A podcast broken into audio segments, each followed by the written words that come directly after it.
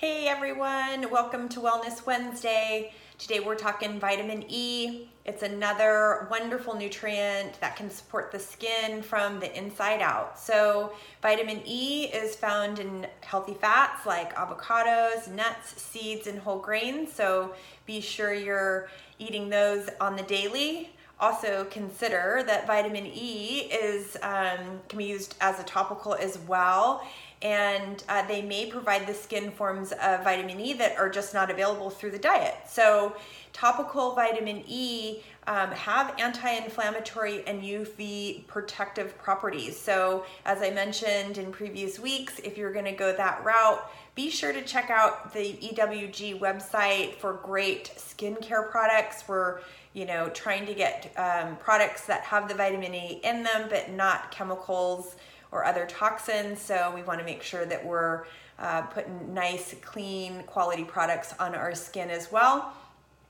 And uh, we'll see you next week.